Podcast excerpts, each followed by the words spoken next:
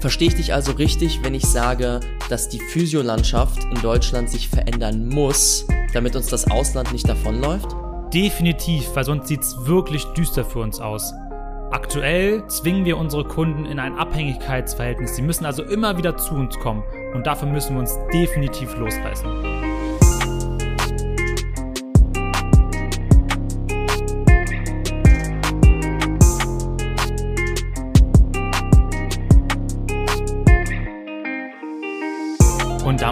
Herzlich willkommen zu einer neuen Folge von Training ohne Limit.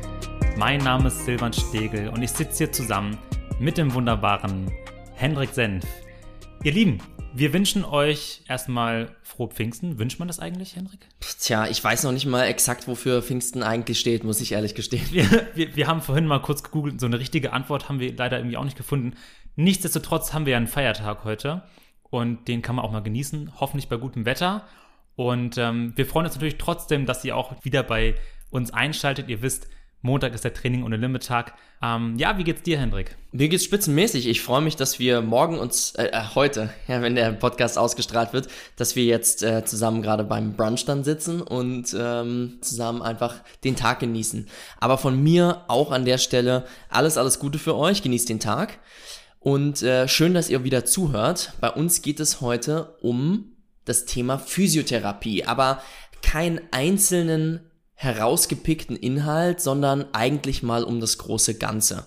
Unser System entwickelt sich weiter, die ganze Welt dreht sich weiter und jede Industrie, die keinen Fortschritt hinlegt, die bewegt sich quasi zurück, ähm, verglichen eben mit allen anders, anderen Industrien. Und so ist das natürlich in der Physiotherapie auch. Das heißt, wir wollen heute einmal feststellen, gemeinsam mit deiner Hilfe, wo die Physiotherapie im Moment gerade steht und wo wir vielleicht in den kommenden Jahren hin müssen, damit wir on track bleiben oder vielleicht was sich jetzt auch schon eigentlich sofort verändern muss. Deswegen, warum reden wir eigentlich über dieses Thema heute? Die drei einfachsten Fragen direkt zum, zum Anfang, oder? Warum reden wir darüber? Weil ich glaube, dass wenn sich nichts ändert, auch in den kommenden Jahren, wir von, vom Ausland im internationalen Vergleich echt abgehangen werden.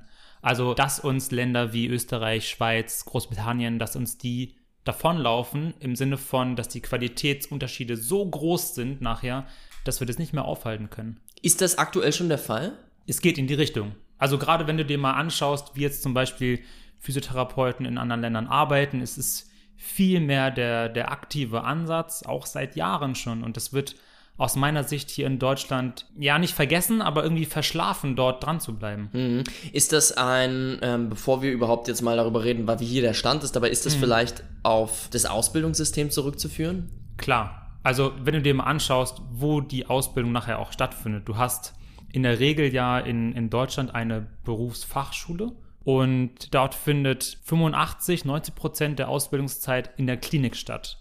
Also, wo du eigentlich die Leute eine Woche betreust und sie dann ja in der Regel zum ambulanten Therapeuten oder ins Reha-Zentrum geschickt werden. Ja. Aber die Anzahl der Leute, die in Deutschland in der Klinik arbeiten, an den Physiotherapeuten, die ist eigentlich super gering. Das sind nur sieben bis zehn Prozent ungefähr. Also die Gewichtung der Ausbildungselemente ist eigentlich aus meiner Sicht total falsch und es werden auch immer noch heutzutage Inhalte gelehrt, die nicht mehr zeitgemäß sind. Also ich musste zum Beispiel noch so, so kneipsche Güsse und sowas lernen und irgendwelche Wickel und Packungen und so und das macht halt niemand mehr. Mhm. Obwohl das natürlich immer gar nicht so schlecht ist, wie ah, so ein bisschen auch ein historisches Verständnis dafür zu haben, wo die Dinge herkommen und wo sie hingehen. Gar keine ne? Frage, gar keine Frage. Aber du musst ja trotzdem mit der Zeit gehen können. Also wenn du immer noch Inhalte lehrst, die halt, also durch Studien und Metastudien inzwischen wirklich widerlegt sind, dass sie einen Effekt haben auf den Heilungsprozess, dann muss man die aus dem Konzept streichen. Du sagst aber in der Therapie wird das oder spielen diese Sachen überhaupt keine Rolle im Moment. Also wie Kneipsche Güsse genau. und so etwas. Genau. Wie, wie sieht das da aus? Wie wird, denn, wie wird denn behandelt in der Regel? Es ist ja so, du gehst in der Regel erstmal in Deutschland zum Arzt. Ne? Genau, also du hast ein Problem und du hast ein Problem Arzt, ja. körperlicher Natur, irgendwie Schmerzen am Bewegungsapparat und gehst zum Arzt. Der Arzt stellt fest, okay, es ist zum Beispiel dein, dein Allgemeinarzt, äh, es ist jetzt kein orthopädisches Problem, wo du zum, zum, zum Spezialisten müsstest. Und wir können auch akute Geschehnisse wie eine Infektion zum Beispiel oder ein, eine Fraktur, also ein Bruch von einem Knochen, können wir ausschließen. Und dann ist dann der nächste Weg, du bekommst dann ein Rezept über Physiotherapie und gehst damit dann dir eine Praxis suchen, um dann dort zum Physiotherapeuten zu kommen. Was man da vielleicht an der Stelle nochmal sagen muss, der Kunde des Physiotherapeuten ist eigentlich gar nicht der Patient, sondern die Krankenkasse. Die Krankenkasse zahlt nachher für den Physiotherapeuten. Der Kunde ist eben im Grunde da in dieser Dreierkonstellation so ein bisschen dazwischen. Ja. Der ist nur der, der Leistungsempfänger nachher. Aber der Physiotherapeut ist in Deutschland genauso wie ein Ergotherapeut und ein Logopäde zum Beispiel ein, ein Heilmittelerbringer. Also ich erbringe ein Heilmittel. So wie So manuelle Therapie. so wird es im Moment verstanden. So wird es aktuell verstanden. Ich hasse dieses Wort. Das finde ich ganz schrecklich, weil ich heile niemanden. Ich helfe jemanden, aber ich heile keinen. Das geht gar nicht. Okay, also die Krankenkassen verstehen den Physiotherapeuten auch als Heilerbringer und dementsprechend höchstwahrscheinlich der, der Endkunde, der letztendlich dann als Patient beim Physiotherapeuten ist, der denkt sich das höchstwahrscheinlich genauso, oder? Der erwartet Das, jetzt. Sowas triggert das auf jeden Fall. Genau. Also, wie gesagt, ich habe dann mein Rezept für das Heilmittel Physiotherapie in der Hand, suche mir damit eine Praxis und werde dann dort vorstellig. Ja. Und in der Regel sind es ja dann doch in Deutschland auch Praxen, die in so einem 20-Minuten-Rhythmus arbeiten. Wir haben bei uns zum Beispiel in der Praxis so einen, so einen 30er-Rhythmus. Das macht auch jeder Ist das, dann, ist das dann teurer bei, bei den Rezepten? Also braucht man dann mehr Rezepte dafür oder zahlt die Krankenkasse mehr? Nee, das entscheidest du quasi von der Praxis aus. Du hast nachher keinen keinen festgelegten Zeitsatz, den du für das Rezept abrechnen darfst, sondern du hast halt nur einen Kostenbetrag. Das heißt aber, wenn du jetzt 30 Minuten dann brauchst für eine Therapie, Ja. dann verdienst du weniger effektiv. Verdienst du weniger Geld, genau. Weil du halt Okay. pro Stunde dann nur zwei Rezepte schaffst, anstatt drei. Logisch. Ja. Also völlig klar, warum dann viele auf 20 Minuten gehen. Es gibt sogar Praxen, die behandeln eine Viertelstunde. Krass. Wo ich mich frage, was dort eigentlich geschafft werden kann. Weil wenn du schon in den Raum reingehst, der Patient muss sich einmal irgendwie Jacke Mhm. ausziehen oder so, muss mal kurz dich kennenlernen, sind fünf Minuten rum. Am Ende musst du vielleicht noch kurz den Termin, neu- neuen Termin vereinbaren, sind nochmal fünf Minuten, hast du fünf Minuten Behandlungszeit. Das ist natürlich Was schafft extrem. man denn in fünf Ja. Minuten? Gehen wir jedenfalls mal von dieser, von dieser 20-Minuten-Rhythmus aus, äh, weil das dann doch der häufigste ist in Deutschland. Dann ist es in der Regel so, dass man natürlich auch noch mal eine, eine Untersuchung machen muss, eine physiotherapeutische Untersuchung, dass jetzt vom Arzt irgendwie nichts übersehen wurde. Und dann hast du bei einer Kassenverordnung hast du sechs Termine, die du dann abrechnen darfst. Mhm. Ähm, und äh, ja, so ist dann der, der Weg aktuell. Mhm. Du sagst aber, das ist nur in Deutschland so, beziehungsweise das ist verstärkt in Deutschland so. Mhm. Und im Ausland ist das besser. Oder was heißt besser? Ich will es ja noch, wir sollten es ja noch gar nicht werten an der Stelle, aber Ja. das ist anders. Ja, pass auf, in Österreich zum Beispiel gibt es zwei Verordnungsmöglichkeiten. Entweder Physiotherapie groß und Physiotherapie klein. Okay. Und es gibt nicht tausend Heilmittel wie KGG, MT, KMT, Was auch immer das bedeutet. MLD. Ja, genau. Das sind einfach so alles, also Abrechnungsposten unterschiedlicher Natur, die du auf so ein Rezept nachher draufbringen kannst. Okay. Kein Arzt checkt da durch. Der weiß gar nicht, was er am besten aufschreiben soll, damit der Physiotherapeut am besten arbeiten soll.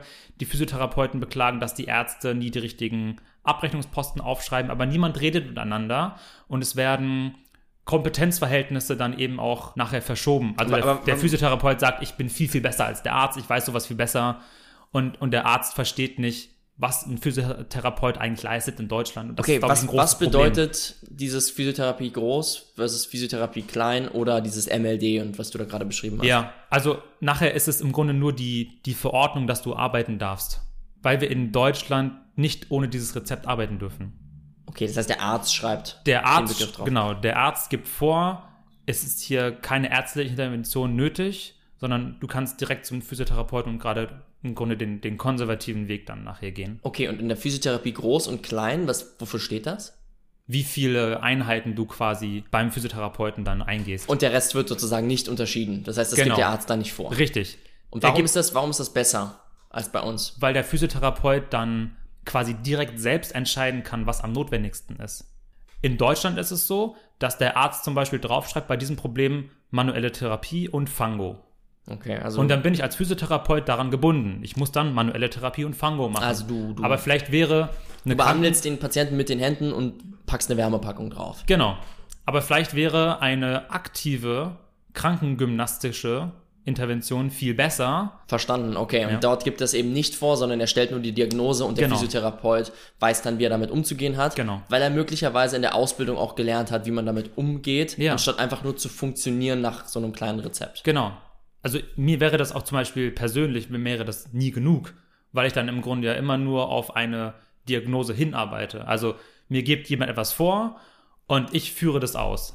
Aber mir selber Gedanken zu machen, woher eine Problematik eigentlich ursächlich dann nachher kommt und wie ich jemanden dahin bringe, dass er das selber umsetzen kann, wieder fit zu werden und wieder gesund zu bleiben nachher auch, äh, finde ich persönlich viel spannender. Und deswegen finde ich dieses Konzept, wie es in Österreich zum Beispiel aktuell funktioniert, deutlich besser als hier in Deutschland. Wo muss es dann in den nächsten Jahren jetzt hier in Deutschland genau hingehen? Was, was muss konkret geändert werden? Ich denke, wir müssen weg von passiven Interventionen, wie zum Beispiel manuelle Therapie und all diesen Dingen, hin zu einem aktiven Behandlungsansatz, sprich damit auch weg von erfahrungsbasierten Konzepten und hin zu wissenschaftlich basierten Protokollen, Leitlinien, die sehr effizient sind und nachgewiesenermaßen auch helfen, die Gesundheit meines Patienten zu verbessern. Schließt denn wissenschaftliches Arbeiten sowas wie passive Therapie aus? Also, dass du jemanden in Anführungszeichen durchmassierst, schließt wissenschaftliches Arbeiten das denn aus? Aus meiner Sicht nicht ganz, weil man immer noch beachten muss, wer dort gerade vor einem ist. Also mit Sicherheit ist ein aktiver Ansatz immer einem passiven überlegen, gar keine Frage. Aber wenn ich jetzt zum Beispiel Richtung Leistungssport mal schaue, im Leistungssport, wenn ich mit den Turnern wegfahre, bin ich tatsächlich eher der passiv behandelnde Therapeut. Gar keine Frage, weil die Jungs haben zwei oder sogar drei Trainingseinheiten am Tag und die haben dann vielleicht abends auch mal Schmerzen am Körper. Gar keine Frage. Aber da ist die Ursache ja klar, weil die haben halt super viel Volumen, gerade in so einer Trainingswoche. Und wenn ich dann danach auch noch eine aktive ja, Behandlungsstrategie fahre und die nochmal Physiotraining quasi machen lasse, ist es, glaube ich, der falsche Ansatz, weil das ist dann noch Überforderung. Also wäre es nicht vielleicht viel schlauer, in der Situation dann zu sagen, hey, dann mache ich mal eine regenerative Massage mit dir, fahre dein Nervensystem ein bisschen runter, spreche vielleicht am Abend nochmal mit dem Bundestrainer von wegen, hey, der braucht morgen mal ein bisschen weniger Input, damit der die Woche durchkommt. Das sind ähm, aus meiner Sicht die wichtigen Punkte, die man gerade da in der Betreuung von, von Leistungssportlern betreuen sollte. Aber wenn wir jetzt sprechen über den, den normalen, in Anführungszeichen, den normalen Patienten, der in die Praxis kommt, dann fährt er in den meisten Fällen mit einem aktiven Behandlungsansatz deutlich besser. Es heißt nicht, dass jetzt manuelle Therapie dort unterstützend wirken kann. Gar keine Frage. Tut sie, aber wenn ich es nicht schaffe, mit diesem passiven Konzept dann den Weg hin zu einem aktiven Behandlungsansatz zu finden, dann wird es schwierig. Es ist also erstmal super wichtig einzuschätzen, was für eine Person sitzt da überhaupt vor mir. Also welche, Total. welche Zielgruppe habe ich? Habe ich einen, einen Sportler, vielleicht einen Profisportler? Habe ich Ja. einen Hobbysportler da? Oder betreue ich jemanden, der gar keinen Sport macht oder sogar jemanden, der super alt schon ist und ja altersbedingt immer mehr Probleme aufweist und Mhm. Ja. demnach wählst du dann aus, was am besten passt. Nur ist es ja gerade so, dass wahrscheinlich sogar ältere Menschen, wenn die zur Physiotherapie kommen, sich am meisten wünschen, sich jetzt einfach nur auf die Liege legen zu müssen und Massiert dann zu durchbehandelt zu werden. Ja. Da müsste jetzt aber deinem äh, Gedankengang nach das genau umgekehrt sein eigentlich, oder? gerade diese Leute müssten dann wirklich mal in den Trainingsraum gebracht werden, dass sie eben selbst verantwortlich mit ihrem Körper nachher umgehen können und nicht immer auf den Physiotherapeuten angewiesen sind. Weil das ist ein großes Problem in Deutschland. Was dann passiert, es kommt so eine Abhängigkeit. Also zum Beispiel meine Oma, die ist durchgehend beim Physiotherapeuten. Die ist auch Privatpatientin und es bezahlt alles schön die Kasse. Und im Grunde bezahlt die Kasse dort durchgehend Massage. Okay, für sie ist es vielleicht sogar richtig, richtig schön, weil sie wird das wahrscheinlich sehr genießen, schätze ich. Da müsste man Tut sich jetzt auf eher Fall. fragen, in welche ja, Intervention investieren die Krankenkassen? In welche Konzepte investieren die Krankenkassen eigentlich ihr Geld? Hey, das ist ein auf Riesenkostenfaktor. Auf Pro- Plan rufen, ne? Das ist ein Riesenkostenfaktor. Wenn ich persönlich jetzt zur Massage gehen wollen würde, okay, Ja. dann würde ich keinen Physiotherapeuten empfehlen, dann würde ich einen Masseur empfehlen. Da bekomme ich die gleiche Behandlung, wahrscheinlich nur noch doppelt so lang, für die Hälfte vom Geld. Natürlich muss ich dann in dem Fall privat zahlen, aber ich habe ein viel, ein viel besseres Verständnis dafür, was ich eigentlich dort gerade auch bekommen habe, weil ich selber für verantwortlich bin und selber dafür zahle. Aber wenn ich halt zum Physioth- Physiotherapeuten gehe Ja. und der mich jetzt durchmassiert, ja gut, das zahlt ja die Kasse, das ist dann Genau, im Grunde genommen macht man es deswegen, weil es kein Geld kostet. In dem Ja, Fall dann. ja. Wenn deine Oma jetzt zu dir in die Physiotherapie kommen würde, wäre sie dann nicht total enttäuscht? es ist witzig, weil, weil viele Leute, die bei mir dann ähm, in die Physio kommen und vielleicht auch schon von, von anderen Leuten weiterempfohlen wurden oder so, Ja. und wir uns das erste Mal kennenlernen, die kommen dann sehr oft mit der Formulierung, ja, ich habe schon gehört, bei dir ist immer anstrengend. und das finde ich witzig, weil, also aus meiner Sicht muss Physiotherapie anstrengend sein, auch in bestimmten Fällen. Es geht ja um Intensität nachher. Ich muss das System mal belasten, um es wieder belastbar zu bekommen. Darum geht's ja genau, darum geht's ja eigentlich genau in diesem dem Podcast jetzt Ja. heute auch. Jetzt, jetzt ältere Menschen haben da jetzt keinen Bock drauf. Mhm. Wie, wie würdest du, ich weiß gar nicht, hast du das überhaupt in deinem Kundenklientel? Wahrscheinlich nicht, weil ihr eine Sportphysiotherapie seid, oder? Wir haben sehr, sehr junges Patientenklientel, gar keine Frage, aber wir haben durchaus auch mal hin und wieder ältere Personen mit da. Ja. Schlussendlich geht's natürlich darum, eigentlich langfristig Fortschritte zu erzielen und nicht mal nur kurzfristig, dass die Person sich gut fühlt. Also verstehe ich da den Gedankengang total. Ja. Aber dir ist es natürlich wichtig, dass du als Physiotherapeut nicht immer nur der Masseur bist, sondern dass du zu einem Coach wirst, langfristig, oder? Ja, ich bin kein Masseur. Ich muss das auch meinen Eltern sehr oft erklären, wie ich eigentlich arbeite, weil die denken, ich knete halt die Leute durch. Allein dieses Wort so, ich knete jemanden durch, das finde ich, ganz schrecklich. So, da stehen mir die Haare zu Berge. Ich bin als Physiotherapeut dafür verantwortlich, dass jemand, der zu mir kommt, danach weiß, wie er mit bestimmten Problemen umgehen muss. Also ich biete Hilfe zur Selbsthilfe. Ich bin kein Heiler. Sowas geht nicht. Man kann niemanden heilen. Und leider sind aber die Erwartungen an einen Physiotherapeuten so gestellt. Durch Social Media, durch den Arzt, durch Erfahrungswerte, die vielleicht im Umfeld existieren. Dass jemand, der mit einem Problem zum Physiotherapeuten geht, dort gequickfixed wird, einmal kurz eingerenkt und dann geht wieder alles. Aber sich mal selber mit dem Körper auseinanderzusetzen und selbst verantwortlich mit dem Körper umzugehen, das ist aus meiner Sicht das, was die Physiotherapie in Deutschland leisten muss. Und das kann sie aktuell gar nicht. Weil wenn ich immer nur mit passiven Interventionen arbeite, ja, dann hat, hatten wir gerade, dann, dann schaffen wir eine Abhängigkeit. Und dann muss ich Jahr ein, Jahr aus zu meinem Physiotherapeuten gehen und mich immer wieder durchmassieren lassen, weil damit kurzfristig natürlich neuroregulativ meine Schmerzwahrnehmung und die Problematik verbessert wird, aber langfristig sich nichts ändert. Und wenn ich halt selber nicht anfange, mich mal auf den Arsch zu setzen und selber trainieren zu gehen, und ich meine das auch bis ins hohe Alter, dann wird sich nie etwas ändern. Und ich muss immer wieder diesen Weg gehen. Und ich werde in diese Abhängigkeit reingezwungen. Und das ist das Schlimmste, was aus meiner Sicht in Deutschland hier passieren kann.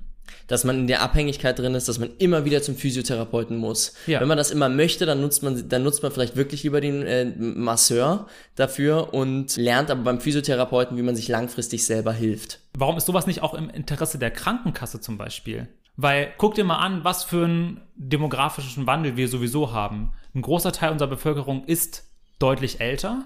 Und wenn denen jetzt allen Massage auf Rezept verschrieben wird und die Krankenkasse zahlt das und lacht sich einen ins Fäustchen, das ist ja ein extremer Kostenfaktor. Warum kann man da nicht mal gegenregulieren? Denkst du, das wird kommen? Ich hoffe, dass das kommen wird. Das Problem ist, dass dann viele Physiotherapeuten arbeitslos sind. Ja, wie, wie sieht das dann aus? Das ist ein spannender Punkt, weil ich meine, wenn ich jetzt den Leuten, pass auf, folgendes Gedankenbeispiel. Ich verbiete jetzt alle nicht evidenzbasierten Therapiekonzepte. Dann haben viele Leute ein Problem, weil der Werkzeugkasten, den ein Physiotherapeut hat, ist dann plötzlich leer. Nichtsdestotrotz muss man an der Stelle auch sagen, weil das hört sich so an, als wenn du 100% anti gegen diese Konzepte wärst. Was du ja nicht bist, weil du das vorhin schon im, im Zusammenhang mit den äh, Sportlern erklärt hast, warum das manchmal Sinn machen kann. Auch an der Stelle nicht alles, was im Moment noch nicht evidenzbasiert ist, kann nicht in der Zukunft eine gewisse Evidenz haben. Weißt du, was ich meine? Nicht alles kann wissenschaftlich nachgewiesen werden. Das Einzige, was wir in der Wissenschaft wirklich wissen, ist, dass wir extrem wenig wissen. Ja? Ja. das ist das Einzige, weil die ganzen Studiendesigns, die wir haben, ähm, können nie alles abbilden und es gibt tausend Sachen, die wir tun, die auch erst Jahre später nachgewiesen werden können. Aber wenn man sich vielleicht in dem Zusammenhang, du hast es natürlich jetzt sehr extrem formuliert, aber wenn man sich viel eher auf evidenzbasierte Sachen konzentrieren würde und die anderen nur Tools am Rande sind aus dem Werkzeugkasten, für bestimmte Zwecke und nicht mehr die Grundlage, dann hätten viele Physiotherapeuten ein Problem. Ja, und das ist dann auch leider nicht mehr, nicht mehr fancy. Ich glaube, Physiotherapie, die vernünftig und auf, auf Leitlinien basiert, die ist halt nachher auch ein bisschen stumpf. Aber das ist auch okay, weil die sich mit den Grundlagen auseinandersetzt, die Basics macht und dann auch wirklich Ergebnisse liefert. Und das ist halt nicht fancy. Es ist anstrengend, man muss sich selber mit seinem Körper auseinandersetzen und der Physiotherapeut ist derjenige, der den Weg begleitet. In dem, in dem Zusammenhang kann natürlich dann auch ein Coaching online stattfinden. Das könnte ja in unserer modernen Total. Welt jetzt Ja. gar nicht der Fall sein, wenn wir nur manuell therapieren würden. Richtig? Richtig. Wenn wir es mal 30 Jahre weiterdenken, ja, und wir mit technischem Fortschritt irgendwo hinkommen, ähm, dann glaube ich, dass diese Praxissituation gar nicht mehr so relevant ist. Wo ist jetzt die Schnittmenge an der Stelle zwischen Physiotherapeut und Coaching und wo endet dann aber auch die Kompetenz von einem Physiotherapeuten? Also bis wohin sollte der coachen? Wo unterscheidet er sich dann von einem Performance Coach? Ich glaube, der Beruf des Physiotherapeuten, so wie ich ihn sehe, ist gar nicht so unterschiedlich von dem eines Trainers, so wie dir zum Beispiel. Also Rehabilitation ist Training im Zustand einer Verletzung. Ich bin als Physiotherapeut, wenn ich gut ausgebildet bin, nach der Schule oder nach, am besten Fall nach dem Studium, bin ich in der Lage, jemanden nach einer Verletzung wieder dahin zu bringen, dass er belasten kann. Aber wenn ich dann mich nicht weiter mit der Materie beschäftige und auch über Trainingsplanung zum Beispiel, Belastungsintensitäten und so kein, Ah- keine Ahnung habe, dann ist danach vielleicht das Beste, ihn weiter an einen Strength and Conditioning Coach zum Beispiel zu geben, der dann den Aufbau leisten kann. Also muss man sich da wirklich fragen, okay, kann ich das als Physiotherapeut leisten? Oder suche ich mir vielleicht Hilfe bei jemandem wie dir, der sich mit einer Trainingssituation gut auskennt und wo ich dann, ja, im Grunde ähm, die, die Advices noch mit, mitgeben kann, so bis dahin dürfen wir aktuell belasten und nicht weiter. Und du dann das ganze Programming zum Beispiel schreibst. Also, dass man, den, dass man diesen flüssigen Übergang schafft. Muss, ja.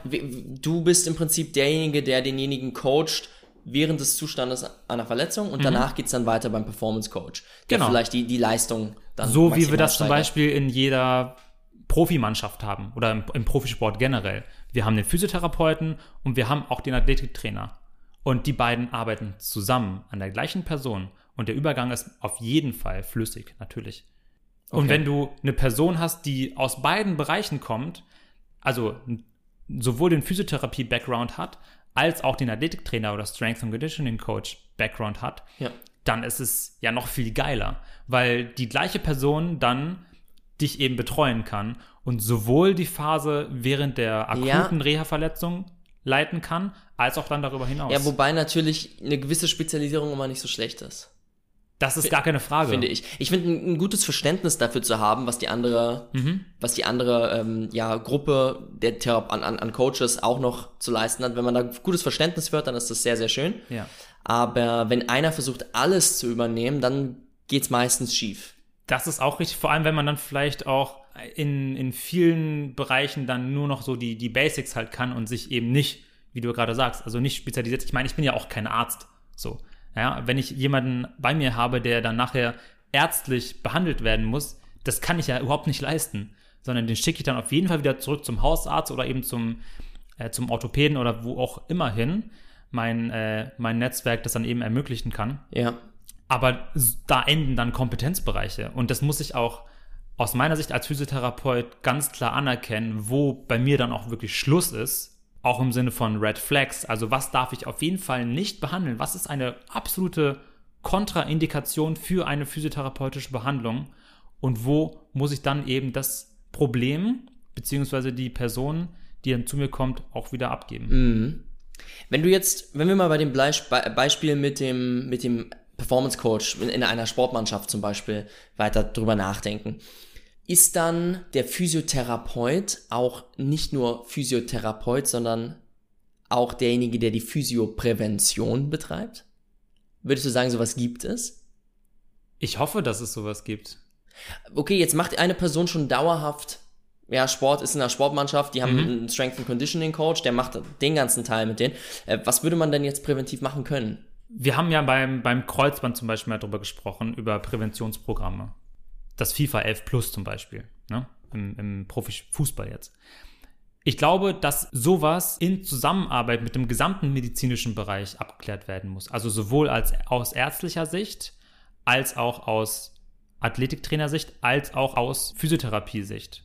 Dass dann Konzepte für die jeweilige Sportart, für den jeweiligen Sportler dann eben erstellt werden müssen, um im Grunde Verletzungsprävention beziehungsweise Verletzungsrisiko herabgesetzt werden kann, das dann zu leisten und aus dem Blickwinkel das Ganze zu sehen und nicht zu sagen, hey, der Physiotherapeut ist jetzt alleinig für Prävention zuständig, sondern es ist nachher das gesamte medizinische System, was das leisten muss. Mhm. Ist es aber schon was, was ins normale Programm mit reingehört, meine ich?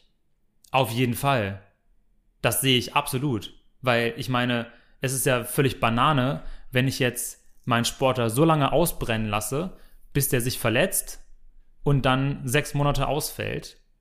Es ist doch viel sinnvoller, ihn so robust und belastbar zu machen, dass im Bestfall gar keine Verletzung erst passiert und er durchweg trainieren kann und dann auch im Spiel 100% Leistung geben kann. Spielt diese, spielt das auch bei Leuten eine Rolle, die keine Sportler sind? Und wie würde dann so eine, Natürlich. wie würde dann eine Prävention da aussehen? ich glaube, Prävention wird insgesamt noch viel zu weit vernachlässigt bei uns. In der Gesellschaft auch. Also ich meine, wir haben nur unseren einen Körper. Warum fangen wir an zu rauchen? Warum fangen wir an, uns schlecht zu ernähren? Warum fangen wir an, Alkohol zu trinken, Gifte zu uns reinzuführen? Unseren Körper so gegen die Wand zu fahren. Ja, weil es Spaß macht, Silvan. Weil es Spaß macht. Okay, aber dann kommen wir an irgendeinen Punkt ran, an dem es einfach nicht mehr funktioniert. Also, warum fahre ich mein Auto so lange, bis der Tank komplett leer ist? Ich komme keinen Kilometer mehr weit. Gar nicht. Es steht. Und dann suche ich mir irgendwo händeringend die nächste, äh, die nächste Tankstelle, muss vielleicht mit dem Wagen noch dahin schieben oder mit dem Kanister hinrennen und dann auftanken. Warum achte ich nicht auf meinen Körper, gehe sorgsam mit ihm um und verhindere damit, dass er sich verletzt? Wie verhindert man denn, dass man sich verletzt? Ich glaube, also pass auf, den, den Unfall können wir nicht vorausplanen. Das geht nicht. Aber wir können unseren Körper so robust und belastbar machen, dass das Risiko deutlich minimiert wird. Ist das Stichwort da Krafttraining? Das ist eine Möglichkeit, ja. Was wäre noch eine Möglichkeit? Naja, Ausdauerkomponente auch. Also ich muss auch mein Herz-Kreislauf-System nachher auf bestimmte Dinge vorbereiten. Okay, alles klar. Ja. Ja. Also gerade wenn wir jetzt Ja, über, klar. über, die, über die normale Bevölkerung sprechen, ist das der Weg, den wir aus meiner Sicht gehen sollten. Im Profisport ist es eine andere Sache. Leistungssport ist Raubbau mit dem Körper. Gar keine Frage. Nichtsdestotrotz geht es da um Prävention auch.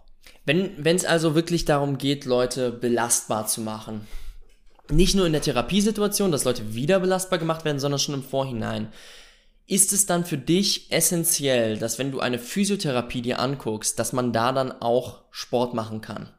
Ja. Und zwar, ich meine nicht nur Sportphysiotherapien, äh, Ja. Sondern wirklich allgemein alle. Ja.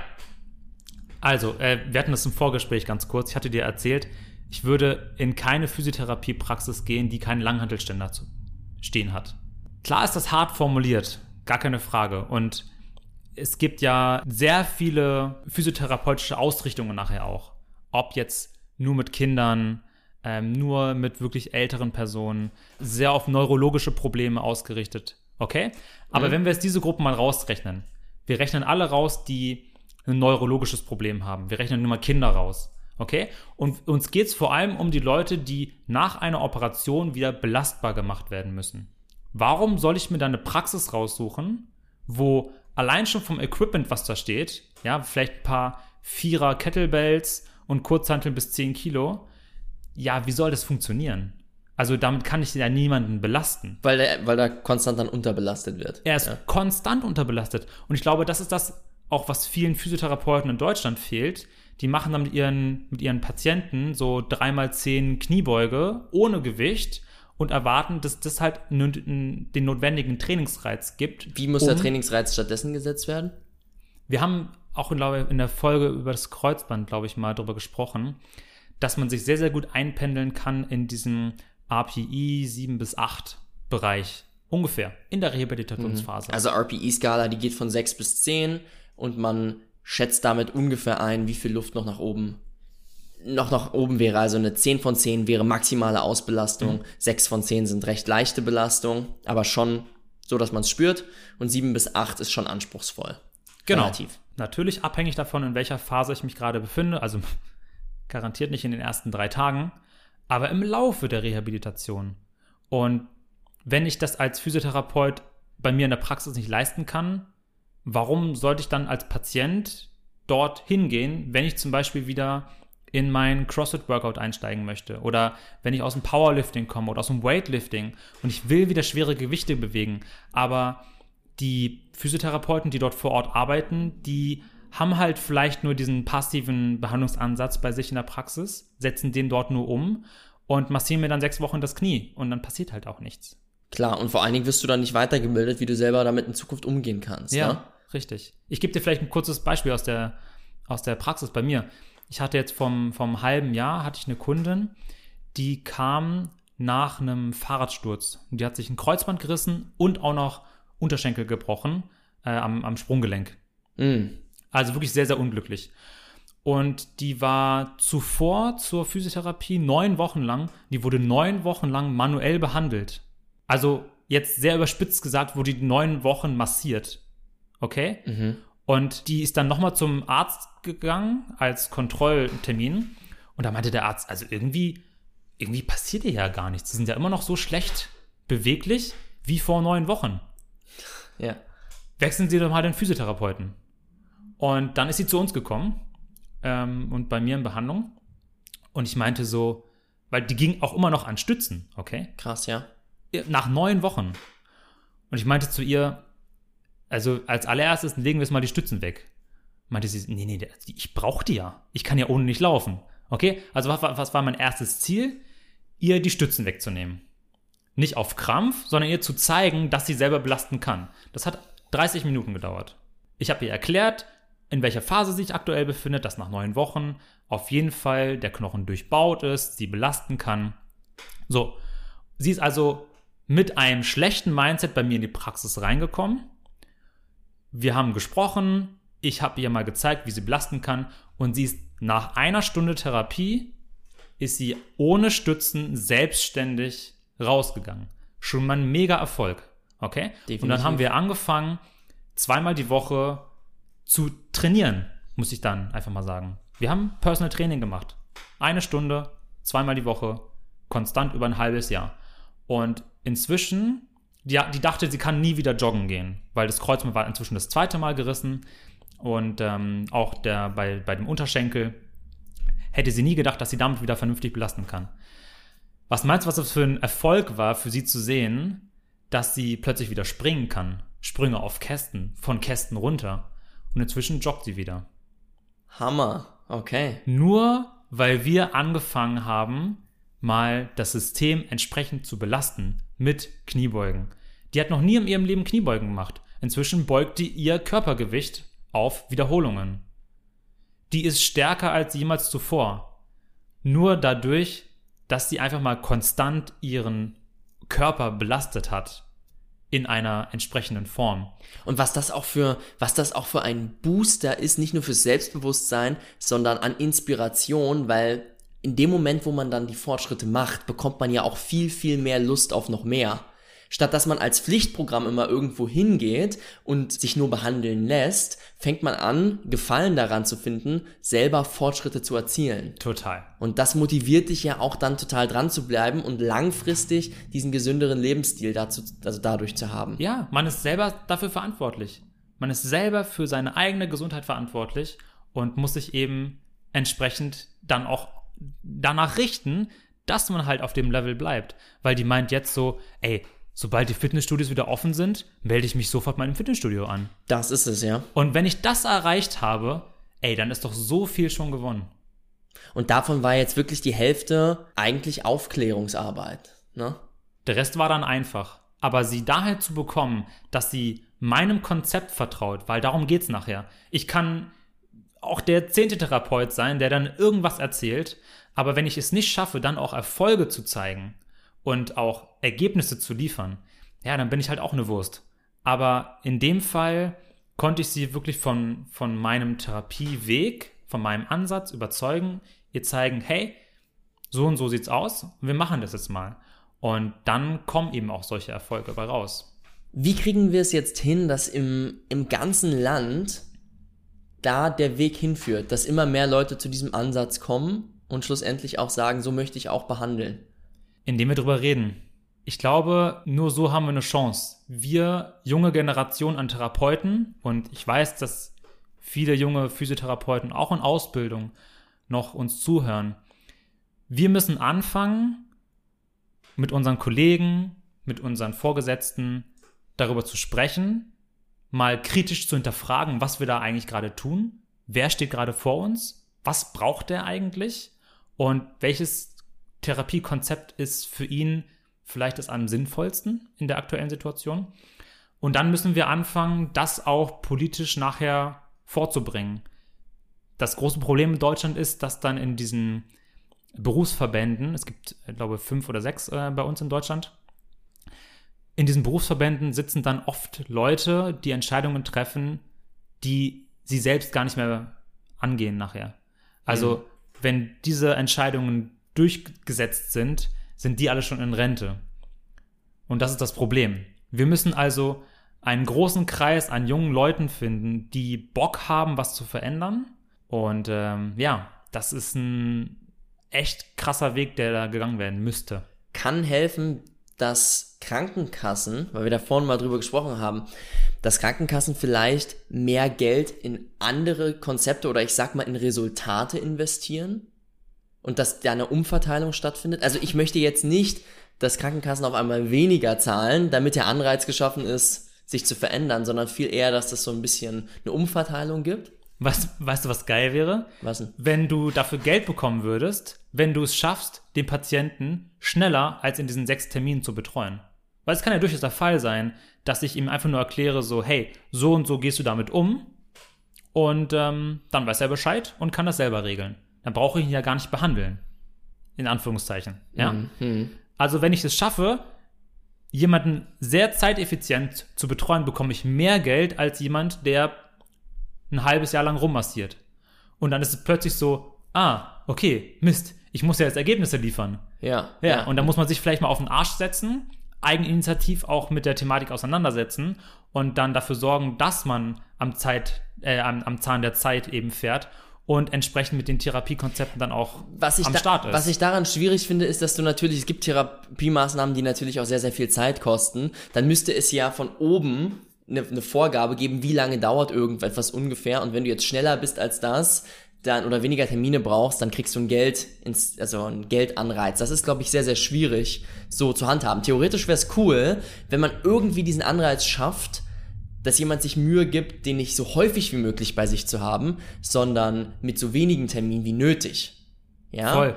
Ja. Das, ist, das ist nicht ganz einfach zu formulieren, wie man das schlussendlich dann auch umsetzt. Absolut, absolut. Ja? In, in Deutschland ist das Problem auch, dass du auf den, auf den Physiotherapie-Rezepten äh, so eine Frequenzwahrheit stehen hast. Also der Arzt trägt ein, ein bis zwei oder zwei bis drei Einheiten pro Woche sollen stattfinden. Mhm. Und dann kommen Leute zu mir und das Erste, was ich zu denen sage, ist, hey, wir versuchen mal mit deinem Arzt zu sprechen, dass du auf jeden Fall nur einmal die Woche zu uns kommst.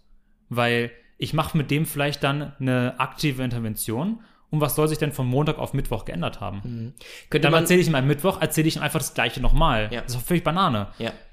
Könnte vielleicht sogar das an, an der Stelle die Krankenkasse sich mit einschalten und dann eine Mitgliedschaft im, im Fitnessstudio oder irgendwie sowas zusätzlich fördern. Weißt du, was ich meine? Es wäre doch richtig geil. Also, dass die Leute, die Patienten die Möglichkeit bekommen, durch ihre Verletzungsproblematik zusätzlich dann leichter an ein Krafttraining oder sowas herangeführt ja, zu werden. Natürlich mit der Beratung des Coaches als Physiotherapeuten. Der Therapeut wird dafür bezahlt, dass er die Person schlussendlich dann coacht für einen gewissen Zeitraum. Ja. Aber nicht nur mehr in der Therapie, sondern zusätzlich eben dann an der Langhantel oder Kurzhantel eigenständig. Absolut, das wäre perfekt. Einfach weil du dann auch nicht mehr diese, diese Ausstattung in der Praxis nachher brauchst. Also dann kann man ja auch dieses Konzept der Praxis deutlich begrenzen. Weil wenn du einen großen Trainingskomplex hast, wo du viele Leute gleichzeitig trainieren kannst, dann brauchst du den Physiotherapeuten im Grunde einfach nur noch vor Ort als beratende Funktion. Und da sehe ich ihn ja absolut. Also ich gehe zum Physiotherapeuten hin, weil ich mit einer Problematik mit meinem Bewegungssystem nicht weiterkomme und selber keinen Weg mehr weiß. Deswegen gehe ich zum Experten, frage den und gucke, wie er mir helfen kann. Und wenn ich dann damit zurechtkomme, ist doch alles geschafft. Und dann habe ich als Physiotherapeut einen guten Job gemacht und alles ist in Ordnung. Das erinnert mich an eine sehr, sehr coole ähm, Sportphysiotherapie aus Potsdam, am Vico heißt die. Die, ähm, da war ich, da war ich auch einmal Patient, das ist schon sehr, sehr lang her, aber die hatten einen richtig, richtig guten Sportraum bei sich mit dran. Also nicht eben die Therapieräume nur, sondern einen mega tollen Sportraum. Und wenn man an sowas denkt schon, finde ich, also gerade wahrscheinlich auch für dich langfristig eine, eine mega coole Idee, wo es vielleicht mal hingehen kann. Ja. Dass du so, ein, so, ein, so etwas aufbaust, wer weiß. Aber das steht noch in den Sternen. Ich möchte von dir wissen, was in den Ausbildungen sich verändern muss bis dahin, damit wir da jeden auch noch hinkriegen. Ich denke, ein großer Teil ist zu, dafür zu sorgen, dass die Leute die Skills mit in die Hand bekommen, die nachher in der Praxis, im Berufsleben wichtig sind. Und ein sehr großer ist nachher Kommunikation aus meiner Sicht. Also wie erkläre ich meinem Patienten, dass die und die Intervention, die er vielleicht bisher gemacht hat, Blödsinn ist Mhm. und wir ein anderes Konzept fahren sollten. Wie bringe ich jemandem eine Übung bei? Wie gehe ich damit um, wenn ein Patient zu mir kommt und an dem Tag einfach schlecht drauf ist? Der hat scheiße geschlafen, keine Ahnung, die Freundin hat sich am Abend vorher von ihm getrennt und ich muss trotzdem mit dieser Situation umgehen. Wie gehe ich damit um, dass ein Sportler von seinem Trainer genervt ist und eigentlich keinen Bock mehr auf das Training gerade hat und den Frust gerade bei mir ablässt?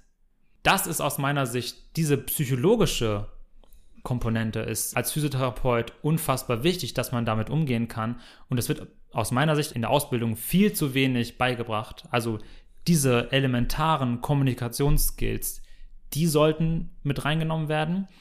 Dann ein kritisches Hinterfragen von aktuell verwendeten Therapiekonzepten, von Therapieoptionen, dass man sich darüber Gedanken machen kann, was ist wirklich zeitgemäß und wie kann ich arbeiten und welche Konzepte sind vielleicht unterstützend auch sinnvoll, aber haben nicht den hohen Stellenwert. Also was sind die Basics und was sind nachher die Gadgets, die man oben drauf packen kann, wenn man genügend Basics gemacht hat.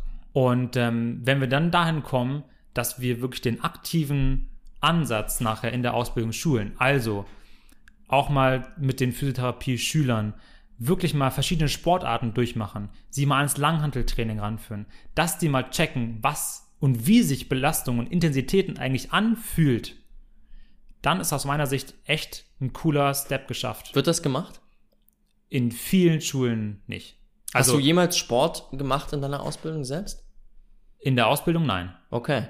Klar, und wenn man jetzt schlussendlich nach deiner oder deiner Meinung entsprechend belasten sollte, dann muss man natürlich wissen, wie man belastet. Und dann muss, es, muss man es zumindest selber mal gemacht haben. Weißt du, was krass wäre? Fällt mir gerade ein. Sollte man nicht vielleicht auch bestimmte Kraftwerte oder, oder Ausdauerwerte als Einstiegshürde an so eine Ausbildung setzen?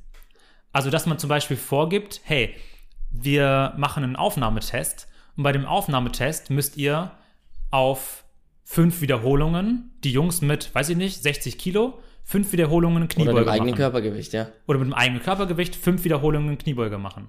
Bei den Mädels genauso. Das wäre das wär genial. Ich glaube, da würden sich extrem viele tatsächlich beschweren, die jetzt gerade Physiotherapie machen. Aber es wäre, ich meine, das eigene Körpergewicht ist jetzt nicht viel, ne? Also, dass es schnell erreicht. Du musst vor allem dann auch mal darauf hintrainieren. Also, du musst dir ja irgendwie einen Plan gemacht haben, hey, wenn ich das nicht schaffe aktuell, wie komme ich denn dahin, dass ich das bewegen kann. Ja. Oder zum Beispiel als Physiotherapeut, du musst eine bestimmte Zeit über 10 Kilometer bringen. Jetzt nichts Utopisches, okay? Einfach nur, zumindest, dass man es Aber schafft. du, du ne, musst dass mal man 10 Kilometer am Stück durchjoggen können. Oder du musst bestimmte Kommunikationsskills nachher irgendwie auch Mhm. leisten können. Wenn man sowas an die, äh, ja, an die, an die Aufnahmeverfahren von einer Physiotherapie-Schule oder beziehungsweise auch an eine Universität knüpfen würde, dann ist es aus meiner Sicht echt geil, weil man vor allem dann viel mehr aussieben könnte. Weil ein Physiotherapeut ist ein Bewegungsexperte. Und ich gehe doch nicht zu einem Bewegungsexperten, der 150 Kilo wiegt und mir was über Gesundheit erzählen möchte. Also, weißt du? Total, total. Ja, wie soll er Bewegungsexperte sein, wenn er die Bewegung nie ausgetestet hat? Und genauso auch in Spielsportarten oder sowas, dass er zumindest mal versteht, nicht nur aus, aus Bildern und Büchern heraus, wie sich das anfühlt und was da geleistet werden muss, sondern dass er wirklich ein Gespür dafür hat, wie es stattfindet. Ja. Übrigens ein genauso guter Punkt für Coaches. Ich glaube, es gibt extrem viele Coaches, die programmieren, ohne zu wissen, wie es, wie es ja, wie der Körper sich in einer bestimmten Situation fühlt, wie sich anaerobes Training anfühlt, wie sich aerobes Training anfühlt, wo die Unterschiede sind und dementsprechend, was, einer, was für einer Belastung der Sportler dann ausgesetzt ist. Da kann man den natürlich total schnell kaputt machen, wenn man nicht weiß, was da eigentlich Phase ist. Ja, ganz klar. Also das ist dann nachher ja ein Fehler im Programming nachher und dann landen die bei uns, weil sie irgendwie körperliche Beschwerden plötzlich davon tragen und dann zum Physiotherapeuten gehen muss. Nein, aber was du richtig schon, schon ansprichst, also wenn ich auch als Physiotherapeut dann sage, okay, ich weiß jetzt, die Leitlinie, die sagt vielleicht, wir sollten in der Rehabilitation auf eine Intensität kommen, so API 7, API 8, aber ich habe das selber noch nie an meinem Körper mal erfahren. Wie soll ich dann meinem Klienten, meinem Patienten das beibringen, dass er jetzt so intensiv belasten muss? Weil API 8, klar ist es intensiv und klar tut es auch mal weh, aber das darf ja auch sein. Ich muss ja belasten. Dafür ist Physiotherapie da. Und deswegen kommen nach wie vor die Leute alle zu dir und sagen, ach Silvan, du bist ja der, bei dem es immer anstrengend wird in der Therapie. Ja, ja, genau. aber ist auch okay. Ist auch okay. Ich finde, das ist ein, ein sehr, sehr schönes Ende eigentlich, dass wir jetzt nicht die ganze Sache noch viel, viel weiter ausweiten sollten, sondern uns dabei belassen. Ich habe eine letzte Frage an dich noch. Zu mir sind früher immer Leute, als ich gesagt habe, ich meine, meine Ambition ist Profisportler, ähm, zu mir sind viele gekommen und haben gesagt, also wenn du nicht mindestens einmal die Woche zum Physiotherapeuten gehst, dann nimmst du es nicht richtig ernst. Wie würdest du das, diesen Satz bewerten? Ich würde es anders formulieren. Wenn du dich nicht einmal die Woche mit deinem, mit deinem Gesundheitszustand auseinandersetzt, und da gehört für mich nicht nur Physiotherapie als Regenerationsmaßnahme dazu, sondern dazu gehört auch mentales Training, also vielleicht Meditation, Regeneration, ja. Wenn ich jetzt nicht äh, auf meinen Schlaf achte zum Beispiel, okay? Wenn ich diese ganzen Basics nicht drauf habe, dann nehme ich es nicht ernst. Aber ein Physiotherapeut, der ist kein Masseur. Du kannst dann einmal die Woche gerne dich massieren lassen. Okay. Wenn es dir gut tut, okay?